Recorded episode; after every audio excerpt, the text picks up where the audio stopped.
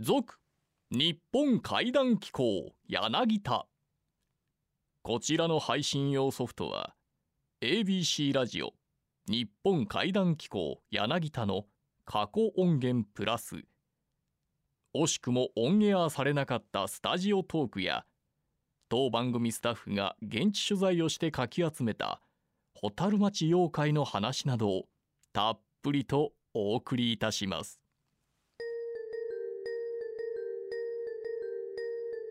YouTube のコーナーです。はい。あのね京都の祇園にね、はい。首振り地蔵ってあるのご存知ですか？首振り地蔵？知らないですか？知らないです。は京都のね清水寺のね、はい。あの山門の左側にね、いはい。善光寺って呼ばれるちっちゃいお堂があるんですよ、はい。でその軒下にね50センチぐらいのはい。ちっちゃいお地蔵さんがあるの。はい。でこれおそらくやで。日本ではただ一つやと思うねんけれども、はい首が前後左右に動かすことができるお地蔵さんがあるの。へえ。実際に動くんです実際に動くの。実際に動くの。この首はなんでこんなことになってるかって言ったら拝みに行く時にね自分が好き焦がれる人に、はい。その方向にお地蔵さんの首を向けて、はい。まあ、家の方向だとかお店の方向に向けてはい。拝むと待ち人がこっちを振り向いてくれる。ほっていうのが、まあ、今日の待ち人祈願っていう信仰で生まれていった。うはい。これ実はあるんですよ。はい。首振り地蔵っていうのが。でこの火があるのよねこんなって言ったらおかしいけどちょっとおかしなお地蔵さんが立ってるかって言ったら昔ね祇園にね太鼓持ち太鼓持ちってわかるかな？まあ言うたらちょっとこうよよいしょする人。うんうんうん。よいしょして場を盛り上げる人にはい。鳥羽八っていう人がおって、はいまあ、生前にこの像を作って形見として奉納したと言われてるんですよ。はい。その太鼓持ちさんが。はい。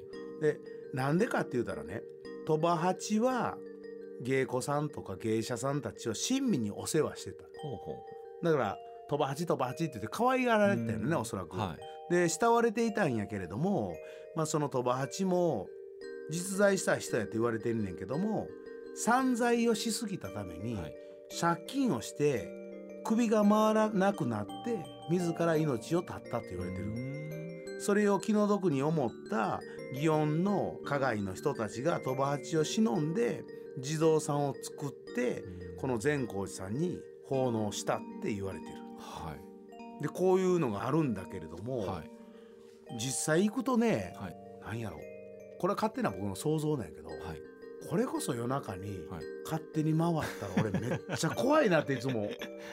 ほんで下手に僕ねいつもあんまり触らないね、はい。回ることは知ってんねんけど、はい。一回あほんまに動くんやっていうことは確認したんだけども、はい。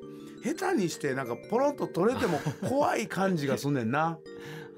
首振り地蔵やって言われてんねんけど、はいはい。それがすっごく怖くって僕はほんまにそのあっちの方向行った時に、まあ、あんまり行かへんのと、はい。これひょっとしたら回ってんのちゃうやろかとかすっごい怖くって。真夜中の首振り地蔵っていうのはあんのちゃうかな。あー勝手にくるくる回る。勝手にくるくる回るの違うかなって。想像ですよ、まあ、これこそもう信じるも信じないもうん。ねはい。皆様の良心に任せますけど。というわけでこの後は ABC ラジオ日本怪談機構柳田第17夜の放送音源をお聞きください。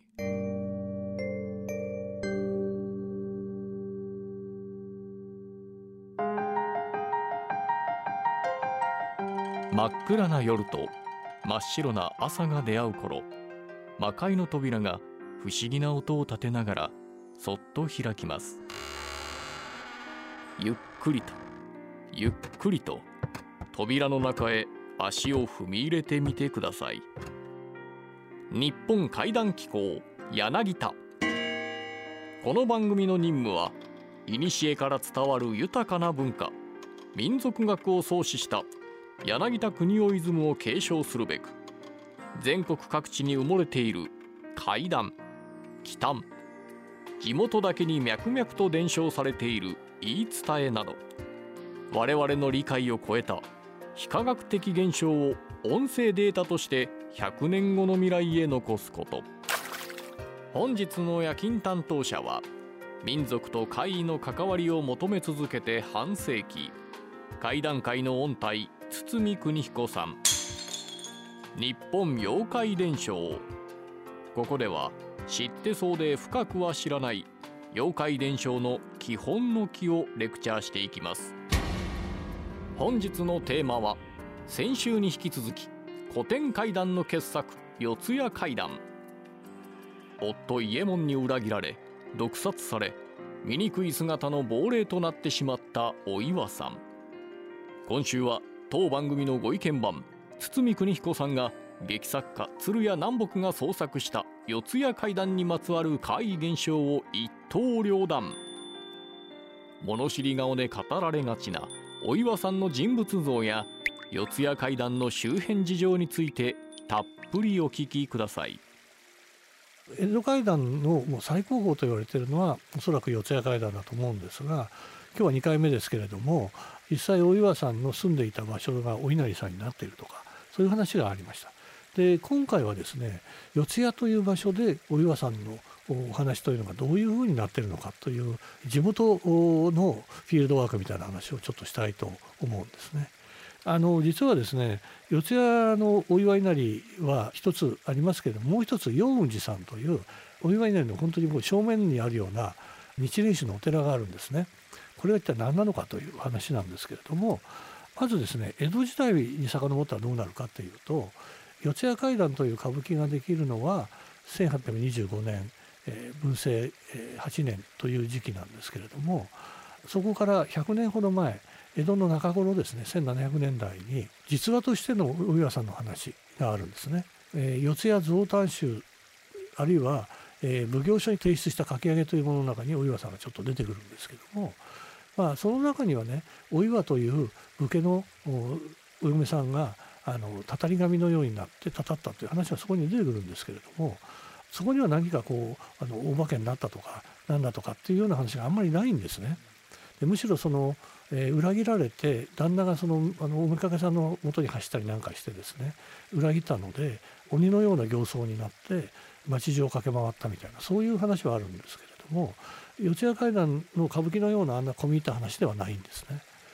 一方でですね民谷家という家があってこれはお岩さんがお嫁に行った民谷というあの侍の家なんですけれどもこの侍の家の跡が現在のお祝い稲荷になっているんですがお祝い稲荷の伝承ではあの四谷道談宗とも全く違う話になっていて実はお岩というのは極めて低粛なあの武家の妻であったというふうにずっと代々あの語られているんですね。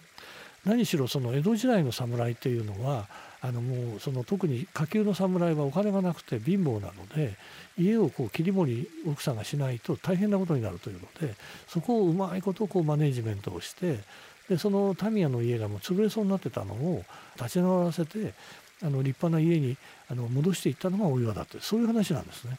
でその時にお岩さんがお稲荷さんを自分の家の中に祠を作ってあのどうか民谷の家をお守りくださいと言って盛り上げたのでそのお稲荷さんが現在の民谷お祝い稲荷になってるんだっていうことなんですね。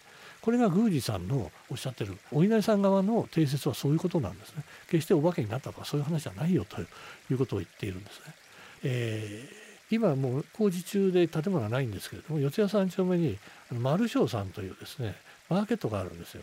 あのあの辺では有名なあのチェーン店のマーケットの本店なんですけれども45年前までですね工事になる前の話ですがマーケットのかなりでかいあの5階建てのマーケットなんですが入り口にねお岩の水かけ観音というのがあの祀られてたんですね。特に子育てで悩んでる人とか子供が元気がない人がお参りに来てそのひしゃくでこの観音様に水をかけるとお岩さんが守ってくれるっていうんですよ。で家を守ったり子供を守るお岩さんなんですね。でこれは一体何から出た話かというと実はこれは先ほどもちょっと出てきたお祝いの真正面が陽雲寺さんという日蓮宗のお寺なんですがこのお寺があのむしろお祝い稲荷よりも熱心にお岩さんにご利益があるよっていうのを盛んに縁結びだとかいろんなことをやったんですよ。で聞いたんですよね丸城さんねこれなんでここにあるんですかって言ったら「いやうちの社長が陽雲寺さんを信仰してるんです」っていうことで信仰の問題なんですね。だから地元ではあの五女御町と言ってる横で今度はお岩さんがご利益があるんだと言ってねこれは矛盾してるように見えるけれどもこの辺があの日本の民族の面白いところで鬼も神もこう一心同体みたいなねそういう部分がね隣り合わせであるんですよ。でそれがもう四谷のあの近辺の民間のそういったお話にいっぱい出てくるっていうのが面白いところだと思うんですが江戸時代定女だったと。で今度は江戸の末期から明治大正に四谷怪談という歌舞伎が流行ってお化けのお岩さんになってしまう。で今度は民谷家はやっぱりずっとそうではないと言ってお由来さんをお祝いになる祀ってましたからそそこがもう一角だけ定女定女でなってたんですが今度はあの昭和になって戦争が起こって四谷の町はあの、えー、と20年の6月にあの B 塾の大空襲があってもう1トン爆弾がねなんか何メーター奥ぐらいに落ちたというぐらいのすごい空襲だったそうですが完全にそのお祝いなりも焼け落ちるんですね。で昭和その20年代の223年ですかねやっとその前戻ってきてそこにお祝いなりが復活するんですね。で実はこの時に陽雲寺もいずれかからやってきて寺を開いたというのがあのお祝い稲荷さんの根木さんのお話なんですね。だからあれは新しいよとか言うんだけどもでも結構さっきの丸章の話のように今現在は相当あの信者が多いと思うんですけどそういうふうにこうだんだんに変わってきたんですね。それでまあ、焼けてる時あの戦後間もなく焼けてる時は焼けてないでは困るというので歌舞伎座の近くのですね役者たちが多い別の地域に移ってた時期もありますが20年代前半にはもう四谷に帰ってきています。でこんな風にね地元のその陽雲寺さんやお祝い稲荷を中心にしてですね定女伝説みたいなものが相当根深くこの地域にはあるんですね。というふうにですねあの地元ネタで考えるお岩さんというのはもう両極あるっていうような部分を持っているんですね。ややこしいのはここにもう一つ加わるとあの四谷怪談本体のフィクションの芝居の要素があ役者がお前に来るのでいろんなところに出てしまうんですね。でそうするとですね芝居の中におんぼぼいの場というのがあってお岩さんは殺さあのリオモンというその旦那に殺されてあの戸板に打ちつけられて川に流されるんですが伊右衛門があの沼に釣りに行ってるとどこからかその戸板が流れ着いてきてあの幽霊がそこからその戸板に乗った幽霊がですねあの伊右衛門に恨みを言ってあの恩棒堀という場があるんですでこれ完全にフィクションなんですけどもこの場面があんまり有名になったもんだから実は四谷の地元に恩棒堀は四谷のここだっていうのがね後付けで伝承ができちゃうんですね。でこれ非常に面白い話だなと私は思って調べたんですが実はね四谷ってのは谷って書くように谷間があるんですね。現在のお祝い稲荷はむしろ谷の上の台地の上にあってお祝い稲荷の前から坂がずっと下に降りてですね何々谷ってつくのがもう500メーぐらい下がると全部谷なんですね。その谷間の底にねお岩が流れ着いたとされる場所がここだというふうにあの新宿の伝説という本の中で出てくるんですよ現代のね。やっぱりこれはあの四谷という場所の地形とかそのあの宗教施設とかいうものをですね考えてみるとフィクションだからあれはもう全部作り物だっていうでは済まない部分があってお岩のおんぼぼりの側の伝承が四谷に現代もあるという土地の設定の仕方が非常に面白いところがあってですねこの点も含めて考えると地元のお岩伝説を調べていけばかなりまだまだ出てくるんじゃないかなという部分は感じているわけです。現在過去未来つわものどもが夢の後。哀れで無残な欲と愛が絡み合った物語。四谷怪談にまつわるエピソードはまだまだ尽きることはない。劇作家鶴屋南北が創作した江戸怪談の傑作四谷怪談。そこには令和の現代にも通じるダメな男の逆ギレ。民や伊右衛門を中心とするストーリーに加え複雑に絡み合う登場人物たちの反道徳行為。不倫浮気時代の価値観から大きくずれた新しい怖さにもぜひ注目してください。この後はこの世とあの世をつなぐホットライン。牛蜜時の黒電話。全国各地に伝わる地元怪談地元伝承をお送りいたします。ここからは兵庫県尼崎市在住の怪談作家宇津呂鹿太郎さんに加え当番組の放送作家柳田浩二の2人が全国各地に伝わる地元伝承をじっくりと聞いてまいります。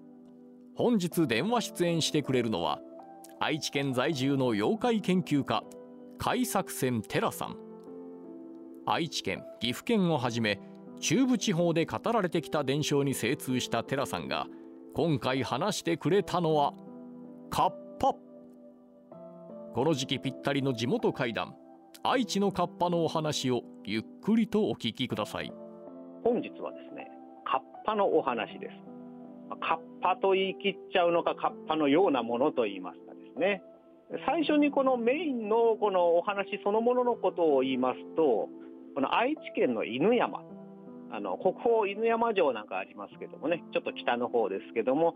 この辺りではですね旧暦の6月16日以前に池の土地がのこを3つずつ閻魔大王に収めますので水浴びは危険だよ。なんてことを言います。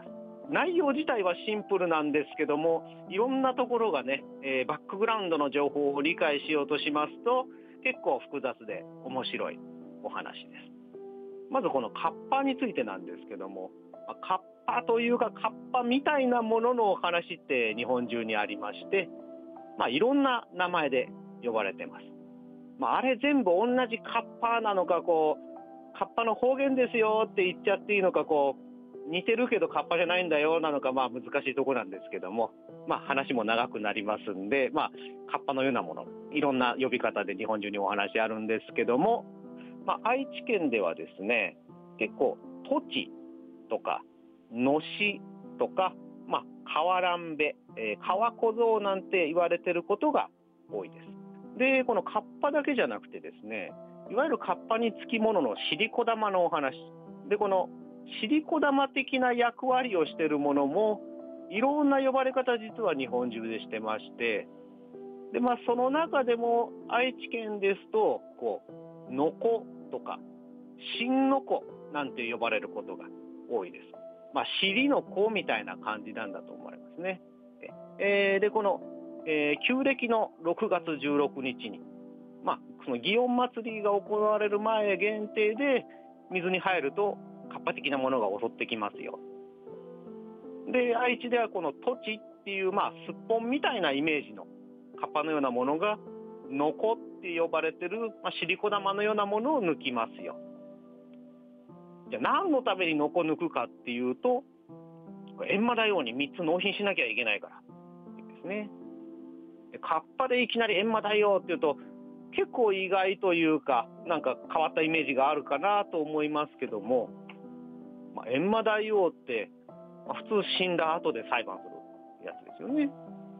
このシリコ玉を抜くって、結構ソフト表現みたいなところあるんですけども、結構地域地域のこう生々しい伝承なんか見ていくともっと直接的にこう肝を抜くんだみたいなこと、えー、言われてるところも多いです。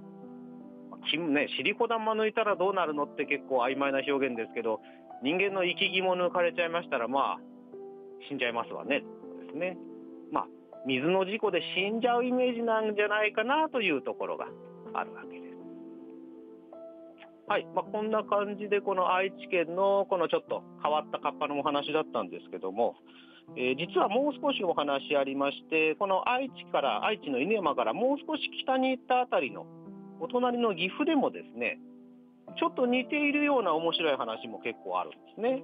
えー、一つにはですねシリコ玉にノルマ性があるお話がありまして、まあ、岐阜で河乱べとかどっちとかいったものが6月16日までに1匹あたり16個尻の子を水神様に献上しなきゃいけないなんて話が1匹あたり16個ってなかなか大変ですねこれねカッパさん岐阜県に何匹いるか分かりませんけどこう結構な量になりますよねこれねあのカッパさんがたった10匹いるだけでも岐阜の皆さん160人分尻子玉抜かれちゃいますからね大変ですまたこの岐阜の方にまた違うバリエーションのお話もありまして今度は川エロというのが尻の子を乙姫様の土産に持っていくんだなんて話もあります。ね乙姫様ですよ乙姫様。乙姫様なんて結構一般的にはこうね浦島太郎とかそういうイメージがかなり強いんじゃないかなと思いますけど、まあ、乙姫様って何かっていうと要するに竜王の娘で竜宮にいるわけですね竜宮城に。で実はさっきからちょくちょく出てくるこのですね祇園祭りなんですけどもこの祇園祭りのご祭神であるこの五頭天皇の奥様って実は竜王の娘のハリサイニョなんですねとさ大切されたりするわけなんですね。つまりこう竜王の娘っていう意味では乙姫様なわけなんですね。ですからカッパ自体水神のお使いともされたりしますし、まあ、祇園祭の時にああだこうだっていうのがあってでその祇園祭のご祭神の奥さんって実は乙姫様なので、まあ、カッパが尻子玉を乙姫様に献上するっていうと何の話だっていう気がしますけど意外といろんなとこで緩やかにつながってるお話なのかなという気もいたします。はい、えー、まあそんなわけでですね、まあ、愛知とかもう少しきあの北に行った岐阜のこうカッパのような土地とかそういうののお話をさせていただきました。なんか全く知らない話でしたね。全く知らない話でしたね。名前も聞かないですね。カッパって一番メジャーじゃないまあそうですか、ですね。はい。で尻子玉の話は分かってました、はい。ただそれを何回聞いてもね、閻魔大王様とかに納品するっていうシステムが何を意味してんのかなとか思思いながら聞いてましたね。は岐阜県が1匹あたり尻子玉16個っていうフレーズがすごい強烈で えー何をもって16かも分かんなかったし。あまあ、16っていうのもですね、はい。あのカッパのエピソードなんでちょっと省いたんですけはい、どもともとは、うん。旧暦の6月16日に、はいうどんを16杯食べて、はい。16回水を浴びて、はい。うん、というお話もあって、とか、まあ、うどん16杯とか、なんか16日だからなのかわかんないですはいけど、はなんか16に絡めてる場合は結構ありますね。その話も初めて聞きましたね16杯かはともかく、うん。あの祇園祭りの日はうどん食べるんだみたいなのも多いんですよね。あそうですか。あの当時としては多分ごちそうだった感はい覚らしい。んですけど、はいはい晴れの日の食べ物やったんでしょうね。ええへまあ、あんまり16杯食べるみたいなのはどこでも16杯じゃなくて、えうん。とにかくなんか祇園祭りの日といえば16だみたいな感覚で岐阜でも16個なのかもしれませんけど。なんかあるんやろね。まあね。まあその数字にも理由があるんでしょううねん。ええまあ、あと気になったのはあのカッパね。はい。カッパのお話でしたけどもカッパって地方地方によったら人間の見方とかね、うんうん。いいいいカッパと悪いカッパのとこありますよね。ああれ一回調べてみたら面白いんちゃうかーななんかこう治水工事に協力して治水工事とかかその北の天満宮とかええ菅原道真公の方はなんかまあいいいいカッパのイメージがあってね。はいはいはいはい。僕ら京都とか関西のものにしたらカッパってすごいおどけたはい。可愛いイメージなんですよね。ううん。あの屋根の梁の上にねカッパをほ奉納してはい。火事よけにするとか、ありますよね。カッますね。パね。はい。うん。でも、まあ、まあ。一方でこう生き肝抜くみたいなうん。そうなんですよね。感覚のところも実は、そうなんですよね。はいうん。この尻子玉ってそういうことでしょうしねおそらく。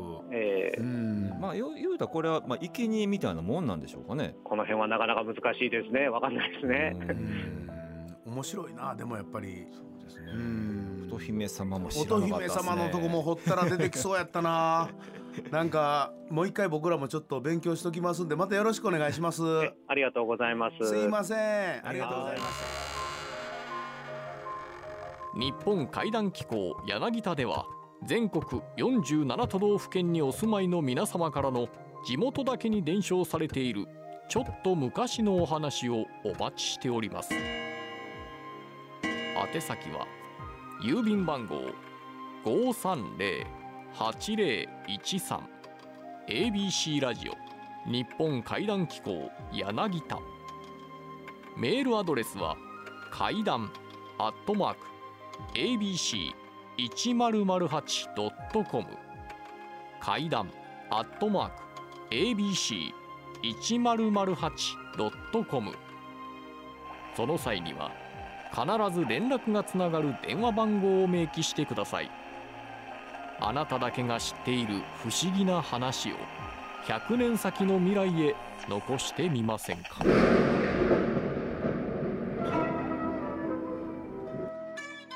日本怪談機構柳田もいよいよ終盤。今週も夏真っ盛り特別企画。昭和平成令和のオカルト史パート590年代を席巻した第二次オカルトブームの第2弾。今なお未解決のオカルト事件簿からお聞きください。うつろさんこんなメールが届いております。はいお願いします。石川県在住60代男性の方ですつい最近 ABC ラジオの深夜番組日本怪談機構の存在を知り第1回目の放送音源から必死で聞きまくり先日やっとのことで追いつきました。先週あった人面犬の話まさか雑誌ライターが仕掛けた風評実験だったことには驚きました。今週もうつろ先生の日本オカルト史のお話第5弾第6弾第7弾と楽しみにしています。はい。はい、はい。もう昭和から平成にもう行こうとしている。入ってますよね。はい。入ってますね入ってますね。でもやっぱりこの90オカルト史っていうのはやっぱ押さえときたいとこですよ。はい。はい。いやもうほんまねもうこの辺になってくると自分も実際生きていて、はい。でその空気を吸ってる時そうですよね。もう代ですからね。中高生でしょ。はい、うん。そうですね。でまた実はですね90年代、えー第2次、えーオカルトブームその中でですね、はい。ミステリーサークルがね言葉としてもすごく流行りまして、ありましたね、はどこどこの学校で椅子並べるとか机並べるありましたよい、ね何でしたっけ？なんか九ありましたね。九の九字 ありましたね。で九の字で。ありましたねありましたよね。あれ謎のな謎のままで。あれだから電気グループかなんかのジャケットになってたような記憶もありましたね、はい。アルバムのジャケットね。ありました、はい。うん。そうそうあれわけわかんないですよね。いたずらにしてもちょっと巧妙でしたけどね。そうなんですよね。うん。はい。ありましたありました。そうなんですよ。なんかそういう並べるので言うたらね、うん。山の中で SOS ってこう木の枝並べてっていうのはありましたよね。え？それ知らない。知らない。山の中で、う。んおあのちょっとこう木々が開けてるところがあって、うんそこに SOS って木の枝を並べて大きく。で、うん。空から見て分かるようにしてあるんですよ、うんうん。であ誰か遭難者がおるのかなと、うん。行ってみたら誰もいないとか、はなんだなんだなんだかなんかそんな事件がありましたそれよねはいたずらなんやろねそしたら。そうかはほんまにやった後その辺で遺体になってる可能性もあるよね。ありますね。あるよね。すごい山深いところだったので、だから誰がやったのか、うん。死んだにしても遺体がどこにあるのかわからないみたいな、うん。確かそんなんやったと思いますね。へ気持ち悪いような未解決のあのブレアウィッチプロジェクトとか ありましたね。はい。あの頃に流行ったよね。あのね。変な映画ね。えーはい。インディーのね。そうですね。モキュメンタリーですね。はい。あとシックスセンスとか。はい。あれ90年代やあれねそうですね。90年代ですね。はいまあだから、えーオカルトうん。とやっぱ映画ってやっぱ切っても切れなはい関係があって、そのブレアウィッチプレイクとあれはアメリカの魔女伝説を題材にしたやつですし、であのシックスセンスなんかうん。はやっぱ見える人、見える少う年ん。とそれを治そうとする、うあれはい精神医学者ではいしたっけ、えーの関係性を描いていくみたいないう話でした、だからそういうのってねやっぱその映画がヒットした時その映画の内容とその,、の当時のあのし社会の人々のはい。そういった見えない世界に対する考え方みたいなねその辺が合致すると映画もヒットするみたいな、いうのがあるんでしょうね。まあ、だからやっぱそのエクソシストもすごいヒットして、はい。そこからこうオカルトブームになりましてね。はいなりました。サスペリア。えーねサスペリアもあって、ありました。オーメンもありまして。はい。うん。でその中ともウオのタケノコのように、はい。エクソシストの二番煎じの映画がはい。いっぱいできてきてっていうね、あのでもうどんどん日本でも公開されていきましたけど、はい。でそういうのがあってやっぱ90年代の第二次オカルトブームの時も、うん。やっぱそれがあったからこそ、うん。うんまあ、まあ70年代ほどではないにしろ、うん。多くの人に受け入れられたとあのでもリングとか螺旋とかは90年代。90年代ですねあれもね、うん。はい。J ホラーブーム。J ホラーも流行ったね。流行りましたねあれね。そうなんですよ。あの実はですねうん「えー呪音」という映画がはい。もともとあれビデオ作品だったんですけども、はい。あの作品はうん。元になってる本がありましてうんあるんや。あるんですよ、まあ、原作ではないんですけども、うんその本がですね実は90年代に、うん。えー出ているんですよ。うん。それがですね「新耳袋。うん」はい、これが1990年9月1日に新耳袋ってあの人やんねあのはい中山一郎さんと木原弘和さんのはいえ実話怪談ですね、実際に聞き集めた話をそのまま何の脚色もせずに100話載せたと、一冊に、っていうのが最初に出たのが90年の9月1日だったんですね。でここからあの怪談実話実話怪談と呼ばれるジャンルが一気に花開いていくことになるんですけども、これがですねいいですよ。いいですよ。なんか怖かったな。はい、ね、なことしましたね。あのでこれ非常に興味深いんですけども、新耳袋、実話怪談の、あのブームの草分けなんですが、それと同時にですね。同じく実話怪談ブームを牽引したシリーズがもう一個出てるんですよ。はいえー、91年の6月に「超怖い話」という本がシリーズとして。出てるんですね。だから、えっと、90年に「新耳袋」うん、91年に「超怖い話」うん、今現在でもあの実は怪談といえばこれという決定版的なシリーズが相次いで発刊されたのが、うん、あこの90年91年なんですよ。と同時に面白いことに90年11月に学校の怪談シリーズが出てる。常光徹さんのね、うんはいはい、で、えー、91年8月に学校の怪談もう一つの方日本民話の会の方の学校の怪談シリーズも刊行開始なんですよ、だから90年91年に、実は怪談ジャンルを作り上げた2つのシリーズと、うん、学校の怪談ブームを作り出した2つのシリーズが、ほぼほぼ同時に発刊されているという。なるほどでもやっぱ僕学校の階段の衝撃を前ちらっと言いましたけど、はい、あれはすごかったですね。あれはそうですね、はあ、まあ、今までのその低年齢層、はいがもうすごかったですもんね。そうですね。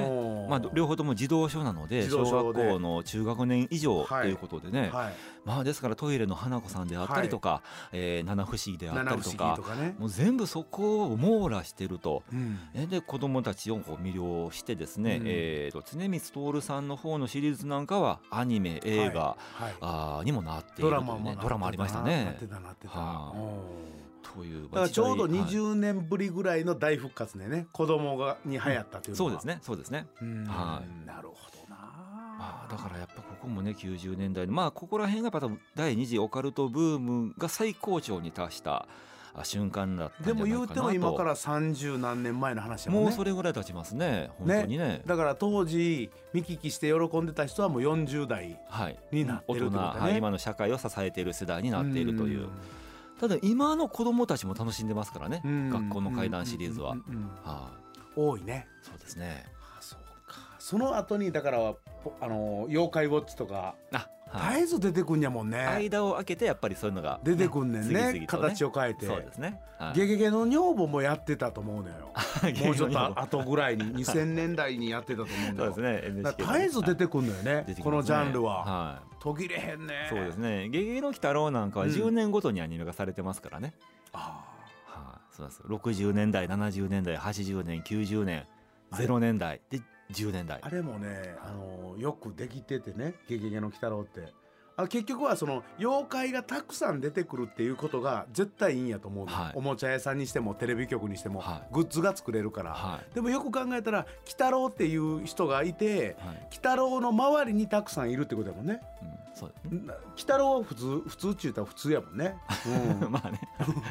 キャラクターとしたらね、はい、子供ですからね。そうやと思うななるほどね。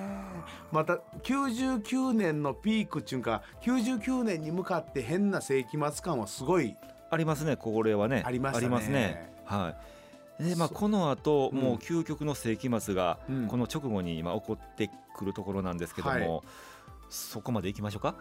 まあまあそれまた来週しましょう。ちなみにあれですよ。あの90年代のそのオカルトブームを支えた、はい裏側で、はい、うつろうさんがちょっと見落としがちなことが一つあるんですよ。はい、ちびまる子ちゃん。ちびまる子ちゃんで絶対夏の怪奇特集やってた。ああそうなんですか、うん、口先女からもう70年代のことから 学校の階段とか、お化けに関すること、肝試しとか絶対入るのよ、原作でもありましたね、うん、あれは俺でかいと思うわ実は、うん、サザエさんにそんなシーンないもんはい、サザエさんに肝試しに行こうってなないのよ、でもちびまる子ちゃんはリアルタイムでユレギュラーがどうのこうのとか、今の学校の階段とか、もういっぱい出てくる。あ,、うん、まああれはそうですさくらももこさんがその世代ですから。そうそうそうそう、はい、ちょうどね、はい、その時代やから、はい、そんなんもあります、うん、百鬼夜行の魔物たちが真っ白な朝に少しずつ少しずつ飲み込まれていく頃。今週の日本怪談機構柳田はこれにてしばしのお別れ。この続きがどうしても気になる方は YouTube チャンネル「続日本怪談機構柳田」でお楽しみください。それでは最後に日本民族学の祖柳田国夫が残した言葉でお別れしましょう。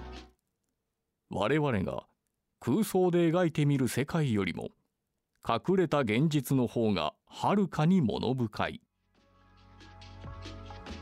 日本怪談機構柳田番組ナビゲーターは小早川秀樹でした。